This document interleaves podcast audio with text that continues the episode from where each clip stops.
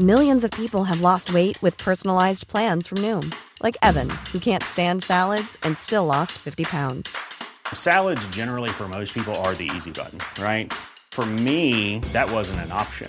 I never really was a salad guy. That's just not who I am. But Noom worked for me. Get your personalized plan today at Noom.com. Real Noom user compensated to provide their story. In four weeks, the typical Noom user can expect to lose one to two pounds per week. Individual results may vary. Una nueva caravana salió de Chiapas para cruzar México, y seguramente en los próximos días escucharemos hablar más de ella quienes habitamos en el centro del país. Son aproximadamente 8.000 personas que se vieron forzadas a dejar sus lugares de origen. Sin haber avanzado ni la mitad del territorio mexicano, la caravana ya está viviendo sus primeros estragos. Hay niñas y niños enfermos de las vías respiratorias, alergias, infecciones y neumonías adquiridas durante los largos trayectos. Constantemente escuchamos historias de personas migrantes que vienen huyendo de la violencia, de las organizaciones delictivas, de gobiernos autoritarios, de reclutamiento forzado, de la pobreza y el desempleo.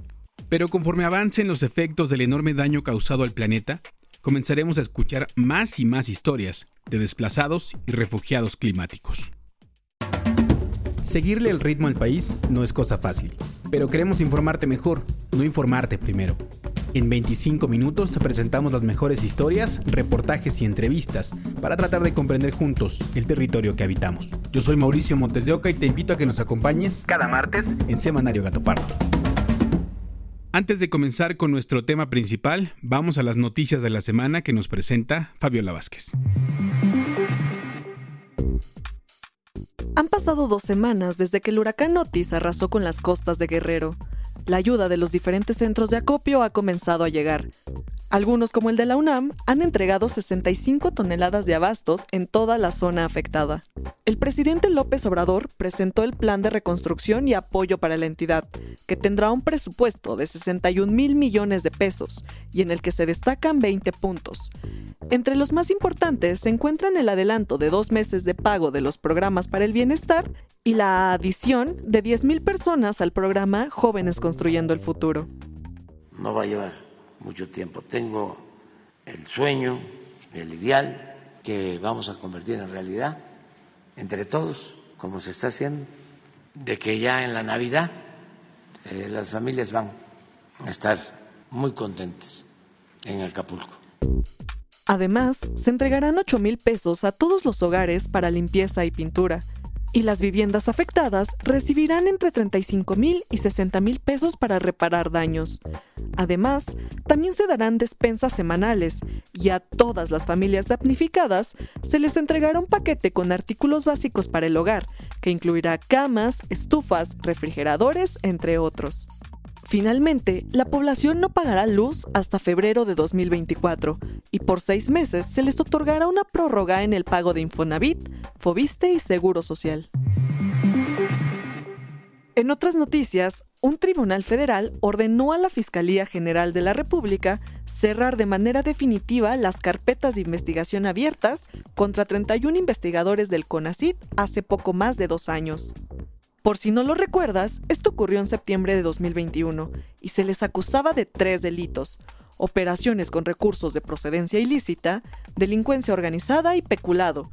El argumento fue que el presupuesto asignado al Foro Consultivo Científico y Tecnológico de CONACIT fue malversado. Si quieres saber más del caso, te recomendamos escuchar nuestro episodio número 21 titulado La persecución de la Fiscalía contra los académicos del CONACIT, en donde te explicamos a detalle lo ocurrido. Por último, te queremos contar una buena noticia. México superó las 100 medallas entre oro, plata y bronce en los Juegos Panamericanos de este 2023, celebrados en Santiago de Chile. Nuestro país quedó en los primeros lugares del medallero olímpico, por debajo de Estados Unidos y Brasil, y los oros se los llevaron principalmente las disciplinas de taekwondo, clavados, racquetball, tiro y pentatlón moderno. Queremos hacer una mención especial a la selección mexicana femenil de fútbol, que se llevó el oro en un partido contra Chile. Vamos a escuchar a Rebeca Bernal, quien anotó el gol de la victoria. Estamos muy felices y muy orgullosas de lo que hemos hecho eh, por, por, nuestro país. La verdad es que es, es muy gratificante lograr este oro, llevarlo a casa. Eh, es un grupo muy comprometido con, con, este, con este país y hoy logramos el oro y hacer historia. Gracias a todas y todos los atletas por el esfuerzo que han dejado en esta edición y a quienes seguro veremos triunfar de nuevo en los Juegos Olímpicos de París 2024. Ahora sí, entremos de lleno al tema de la semana. Las caravanas migrantes son un fenómeno más o menos reciente en México. Aunque era común que las personas cruzaran el país en grupos o familias, las condiciones de seguridad y el endurecimiento de la política migratoria en los últimos años los llevaron a transitar en caravanas compuestas por miles. Una cifra de la Organización Internacional de las Migraciones ilustra el panorama. Desde 2014, han desaparecido 4.822 personas en su intento por cruzar la frontera de México hacia Estados Unidos. Este número representa casi la mitad de las 8.464 personas migrantes desaparecidas en todo el continente en ese periodo. Para este episodio invitamos a Alberto Cabezas, oficial de comunicación de la Organización Internacional de las Migraciones para México.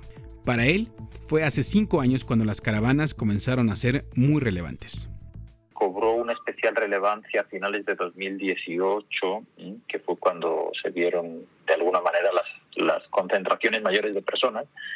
Eh, y básicamente, pues los motivos son que las personas sigue, quieren seguir migrando por distintas motivaciones y en algún momento, en algún punto geográfico, en muchos casos en el sur de México, se concentran y deciden ir juntas por pues por preocupaciones que tienen que ver con la inseguridad, eh, con la necesidad de conseguir algún tipo de documento que no es fácil para ellas obtener y bueno, convencidas de que ir en grupo es algo más seguro y les expone menos a ciertos riesgos en las rutas. Además, recuerda que fue en 2010 cuando las rutas migratorias comenzaron a generar especial preocupación, después de la masacre de San Fernando en Tamaulipas, donde 72 migrantes fueron asesinados por los Zetas, a menos de 150 kilómetros de la frontera con Estados Unidos, según una investigación de la CNDH. No obstante, el panorama de seguridad no cambió después de esa masacre. Existen unos riesgos de extorsión, secuestro, incluso eh, para la vida de las personas que migran al atravesar México. Y esto no nada más por actores plenamente identificados, aunque difusos, como la delincuencia organizada, sino también porque hay algunas autoridades que no hacen bien su trabajo y se aprovechan de las personas. Y hablamos de extorsión, de fraude, de mm, retención de documentos eh, y cosas así, ¿no? Entonces, no es, no es uno o dos riesgos, son muchos riesgos. Esta caravana partió de la ciudad de Tapachula, Chiapas, y en su segundo día sumó a aproximadamente 8.000 personas que partieron a pie rumbo al estado de Oaxaca. Karen Pérez, coordinadora del Servicio Jesuita a Refugiados en Tapachula, piensa que no existen opciones seguras para la regularización de estas personas y los tiempos de espera son muy largos. Y las personas tienen que buscar otras alternativas que incluso en grupo puedan obtener mucho mayor respuesta y ejercer presión a las autoridades. Las personas buscan llegar a estos espacios en donde se supone que les van a dar una respuesta, pero al no tenerla y al esperar demasiado tiempo, incluso en condiciones inhumanas, y en estas también tiene que ver el, el tema del clima, ¿no? En Tapachula es un clima muy húmedo y muy lluvioso, no permite que las personas puedan esperar en, en óptimas condiciones y hay muchísimas personas que están en situación de calle. Por razones como esta, la caravana también tiene una función política como una vía para presionar a las autoridades. Pero esta resistencia tiene muchas vulnerabilidades, porque las caravanas están compuestas por familias que incluyen a niñas, niños y adolescentes. Esta semana la agencia Cuadratín reportó que menores provenientes de Honduras, Venezuela, Cuba, Colombia, Haití, Perú, Guatemala y El Salvador están sufriendo enfermedades de vías respiratorias y al no ser tratadas se están agravando. ¿Y dónde pueden atenderse las poblaciones en tránsito? ¿Quién debería ser la autoridad responsable de cuidar su salud en México? Karen Pérez nos cuenta las complicaciones de esto. El tema es que la niñez es quien sufre de las principales consecuencias del clima y ahorita pues en esta caravana nosotros estuvimos acompañándola desde su salida y es que identificamos a muchos niños y niñas con resfriado, con quemaduras por las caminatas, deshidratación, dolor muscular. Eh, y esto genera que intentemos activar desde la sociedad civil a, pues a las autoridades que respondan también a lo que toca, ¿no? Responder al tema de la salud. Pero el presupuesto y la capacidad de respuesta de las autoridades es insuficiente. Así que organizaciones de la sociedad civil son las que suplen esta labor. Además, la burocracia entorpece los procesos. Pero uno de los principales problemas es la competencia, la jurisdicción, ¿no? Que de pronto ya están en otro municipio y dicen, no, sabes, a mí no me va, háblale al municipio en el que está. Y sí es complejo porque la verdad es que caminar durante por lo menos 3, 4 horas que hagan por día en las condiciones climatológicas que hay, sí genera, aparte de las lluvias, eh, muchas enfermedades, no solo de la piel ni de respiratorias, sino también que tienen que ver con, el, con gastrointestinales. Alberto Cabezas dice que las infancias son un grupo especialmente vulnerable en esta caravana porque la mayoría de las veces no están migrando por su propia voluntad vienen acompañando a sus padres, o aún más dramático, son confiados por sus familias a personas que prometen llevarlas a los Estados Unidos. Las infancias, como dices, bueno, son uno de los grupos más vulnerables que hay en las rutas migratorias. Son, son niñas, niños, adolescentes eh, que tienen menos de 18 años y que a veces viajan con familia, otras veces viajan solos. Imagínate el riesgo de, de no tener por tu seguridad, por tus derechos con tan corta edad. Entonces, eh, por supuesto que estas, estas infancias eh, tendrían que ser atendidas de manera prioritaria por las autoridades mexicanas, involucradas en su atención.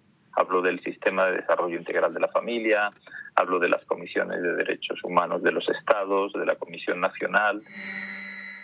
Además de cuidar su salud física, el Servicio Jesuita de Refugiados ofrece a la población atención psicosocial, especialmente en un tema que tiene mucho que ver con el episodio pasado de este semanario, el duelo migratorio. Karen Pérez nos explica de qué se trata esto que le suele suceder a quienes dejan su país. El simple hecho de dejar tu casa, tu vida, tu trabajo, eh, la mayoría de las personas en, en esta salida de país de origen, en esta en esta toma de decisión de o es mi vida o me quedo y, me asumo esas consecuencias, pues bueno, ese es el duelo migratorio, cómo las personas lo van viviendo y que también a través de estas historias uno pueda reconocer la fortaleza de las personas, el, el tomar esta decisión y el empezar una nueva vida. En este proceso, muchas de las personas que hemos estado acompañando, hemos identificado que hay un lapso de tiempo en donde están desanimadas, eh, hay signos de depresión eh, y hay otras características importantes que a veces no permiten dar el siguiente paso para el espacio en el que se encuentran, ¿no? que también tienen que tomar decisiones. La atención psicosocial consiste en acompañar a las personas migrantes hombro a hombro para explicarles que hay que cerrar ciclos y avanzar en otros espacios, sin olvidar su país, su origen y su familia. Este acompañamiento intenta mostrarles que es posible construir historias de vida a través de estas vivencias. Buscamos que las personas tengan todas esas, estas herramientas que les permitan identificar primero la importancia y el rol que tienen como personas individuales, como tomadoras de decisiones, también eh, para el tema del estrés, identificamos ahí espacios de confianza, se generan grupos de confianza que permite también ir creando vínculos entre las mismas personas que se encuentran en movilidad. Por otra parte, el cambio climático y los desastres naturales están provocando olas de desplazados en regiones de Centro y Sudamérica. Platicamos con Margarita Núñez Chaim, coordinadora del programa de asuntos migratorios de la Universidad Iberoamericana. Claro, de hecho cada vez más vemos migraciones eh, que vienen, ¿no? Justamente de, los efectos del cambio climático y esto tiene diferentes vertientes, ¿no? Uno de ellos justo es eh, desastres naturales que azotan, ¿no? Y terminan con la infraestructura, casas, eh, etcétera, de, de zonas, como está sucediendo ahorita en Acapulco. Pero eh, hace dos años vimos eh, dos huracanes muy fuertes en un lapso menor a 15 días que, que pegaron en la zona norte de Honduras y que derivaron en que muchas personas tuvieran que salir de, de su país en ese momento porque lo perdieron todo e incluso hoy en día seguimos viendo personas que emigran por eso. Si no hay capacidades de reconstruir en el corto y el mediano plazo, la gente se ve obligada a rehacer su vida en otros sitios. De acuerdo con la Oficina de las Naciones Unidas para la Reducción del Riesgo de Desastres, en los últimos tres siglos, los salvadoreños se han visto obligados a reconstruir la ciudad 14 veces. Según esta misma agencia, las principales amenazas en Centroamérica por desastres naturales son terremotos, sequías, inundaciones, erupciones volcánicas y huracanes. En 2005, Stan dejó severos daños en Guatemala y El Salvador, mientras que las tormentas Beta y Gamma hicieron lo mismo en Nicaragua y Honduras, con afectaciones que se calculan en conjunto por 3.500 millones de pesos y una pérdida de 1.620 vidas, 1.500 de ellas en Guatemala. Además de los riesgos en los países de origen, Karen Pérez nos cuenta que hay riesgos también en las rutas migratorias. Sí, eh, creo que una de las condiciones muy puntuales que ahora también tiene que ver con la migración en general son los cambios climáticos. No solo eh, en, en México, sino desde país de origen.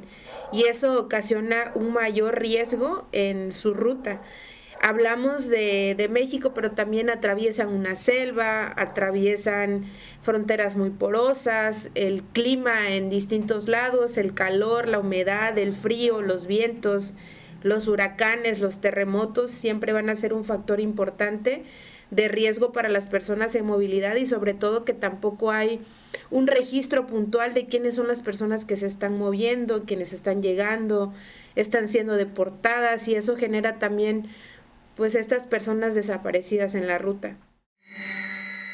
Entonces, ¿deberíamos estar hablando ya de refugiados y desplazados climáticos? Alberto Cabezas piensa que sí. Centroamérica es una región particularmente afectada por estas situaciones. Mencionas el huracán Otis que tiene un que ha generado unos daños tremendos en el sur de México, en el estado de Guerrero, y que está afectando no nada más a una ciudad, Acapulco, sino a casi 50 municipios aledaños, donde hay personas que van a ser seguramente, van a verse algunas de ellas desplazadas por este fenómeno. Es decir, pierdes tus medios de vida, a lo mejor eres un agricultor, una persona que vive en el medio rural o que depende de, de una comunidad que tiene unos equilibrios frágiles, llega a una situación de este tipo, esos equilibrios se rompen y automáticamente lo que piensas es en irte, en irte a otro lugar donde puedas empezar de nuevo porque lo has perdido todo o casi todo. Sin embargo, el mayor riesgo que enfrentan en México es la política migratoria y las organizaciones delictivas. Escuchemos de nuevo a Margarita Núñez Chaim. Pues la política migratoria del gobierno federal es una política de contención que busca, eh, digamos, detener el tránsito de las personas migrantes, busca evitar que las personas lleguen a la frontera norte y lleguen a Estados Unidos, em, lo cual, digamos, se, se hace a través de perseguir a las personas, detenerles, deportarles, bloquearles justamente el acceso a documentos de regularización migratoria, obstaculizar que puedan ¿no? acceder a diferentes vías de regularización o a la protección internacional. Y en opinión de Alberto Cabezas, se habla de extorsión y migración, de repente de secuestro de personas migrantes, de repente sucede un accidente carretero dramático y mueren decenas de personas en un solo incidente y todos volteamos a ver. Pero es algo de todos los días en las rutas. Va a haber gente que se quiera aprovechar de esa situación de vulnerabilidad, ¿no? Y de ese no tener papeles y les van a prometer a lo mejor un servicio o un viaje fácil y al final va a ser una trampa. Entonces, siempre eh, estamos en un, ante una situación que no es nueva, y, pero que, que tomamos conciencia, voy a decir, momentáneamente, ¿no? y luego nos olvidamos, pero sigue ahí. Margarita nos invita a reflexionar que muchas de estas personas que atraviesan México dejaron todo en sus países, lo vendieron e incluso se endeudaron para emprender su camino porque no tenían otra alternativa. Entonces es ilógico que regresen a una situación de la que estaban escapando lo que sucede en la frontera sur, que las personas se quedan hasta cierto punto estancadas, ¿no? Obligadas a permanecer en estas ciudades de la frontera sur justo porque, porque no hay vías para que puedan acceder a documentos y entonces puedan comprar un boleto de avión y puedan viajar de una forma un poco más segura o un boleto de autobús, etcétera. Eh, no pueden regresar a sus países y entonces, digamos, se quedan pues como atorados, ¿no? Estancados en estas ciudades de la frontera sur. Y digamos, en estas ciudades de la frontera sur, pues tampoco hay un acceso a servicios básicos, ¿no? Las personas eh, sin documentos pues no pueden trabajar, entonces si no pueden trabajar no pueden rentar una vivienda y entonces no tampoco pueden conseguir dinero para comer, para que sus, sus familias se alimenten.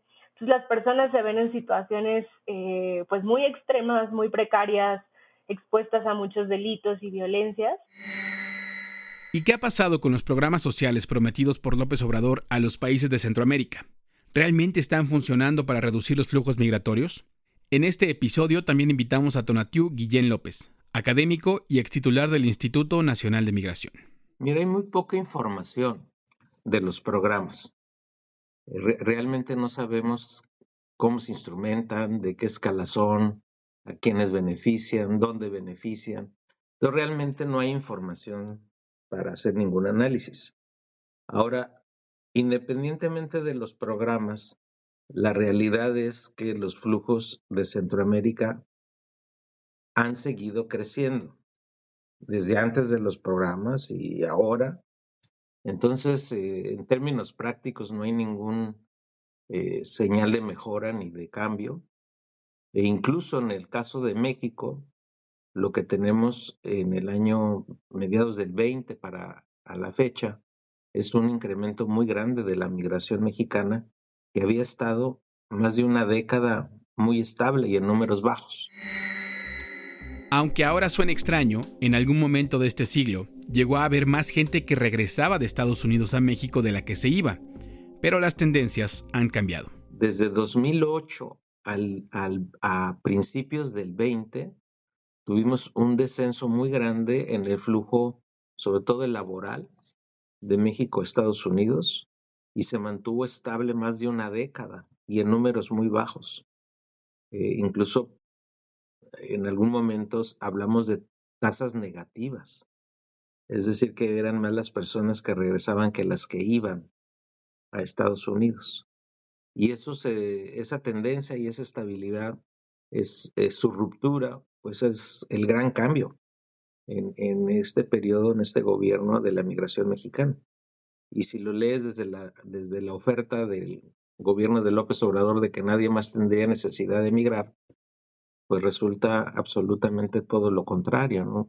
Una necesidad ampliada y desde el punto de vista de la política pública, un fracaso o un resultado muy distinto al esperado.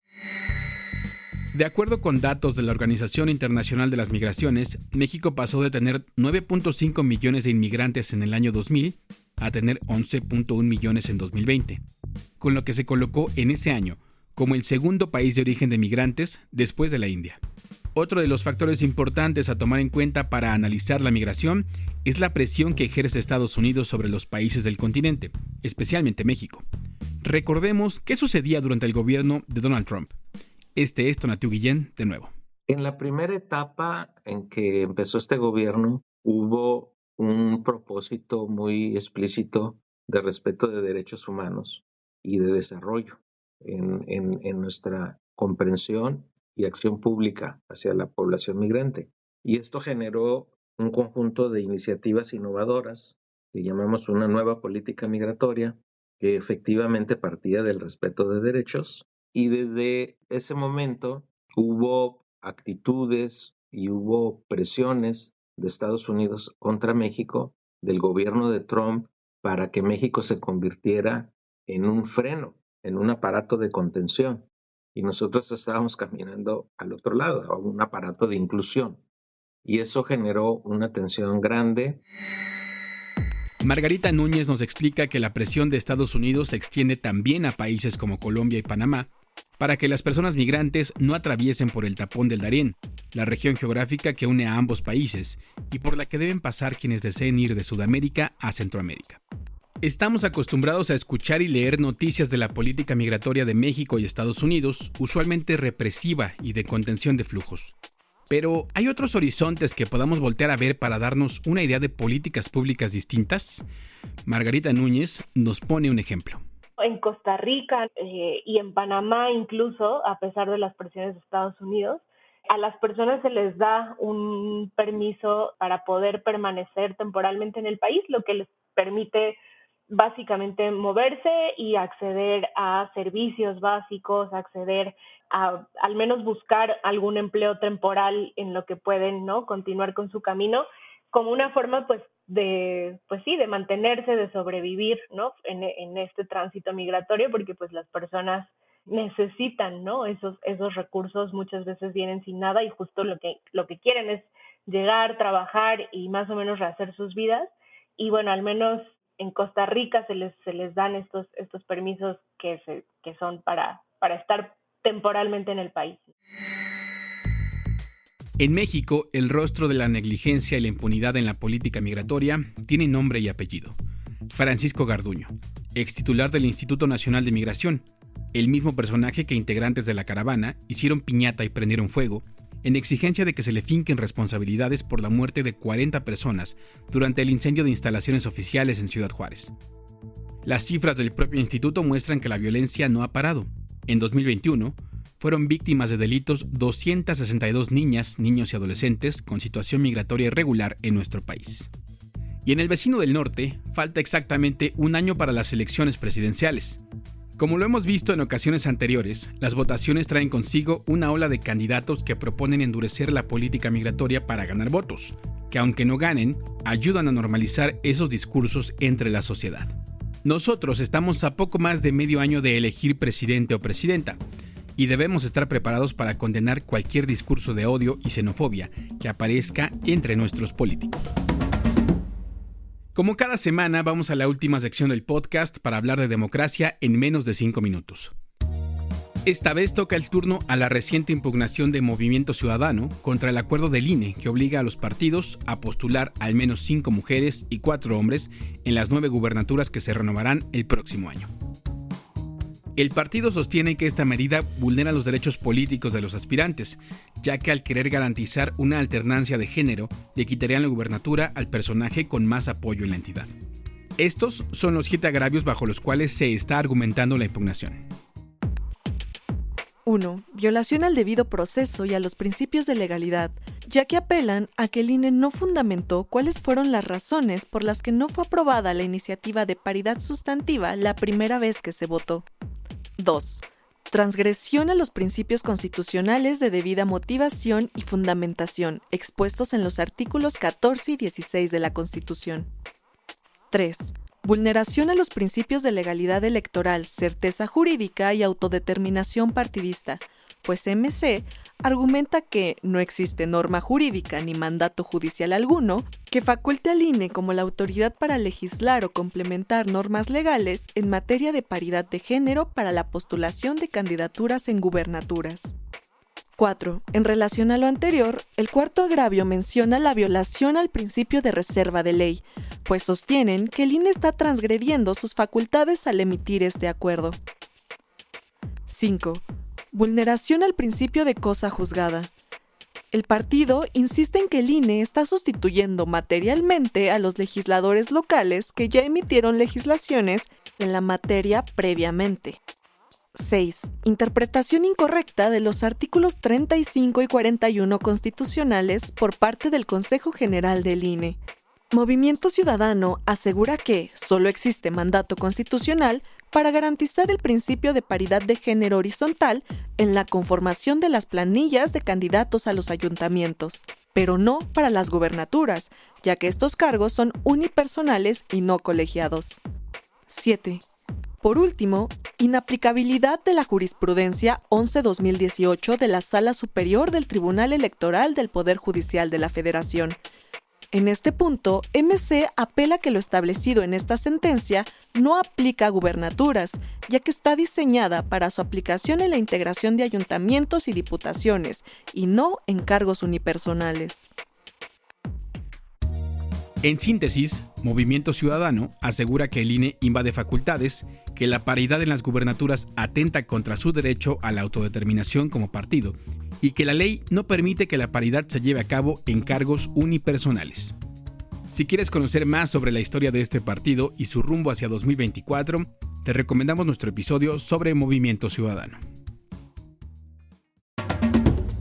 Gracias por escucharnos. Te invitamos a que te suscribas y califiques este episodio. Este podcast es posible gracias al equipo conformado por Fabiola Vázquez, María José Vázquez, Diana Amador y el productor Juan José Rodríguez.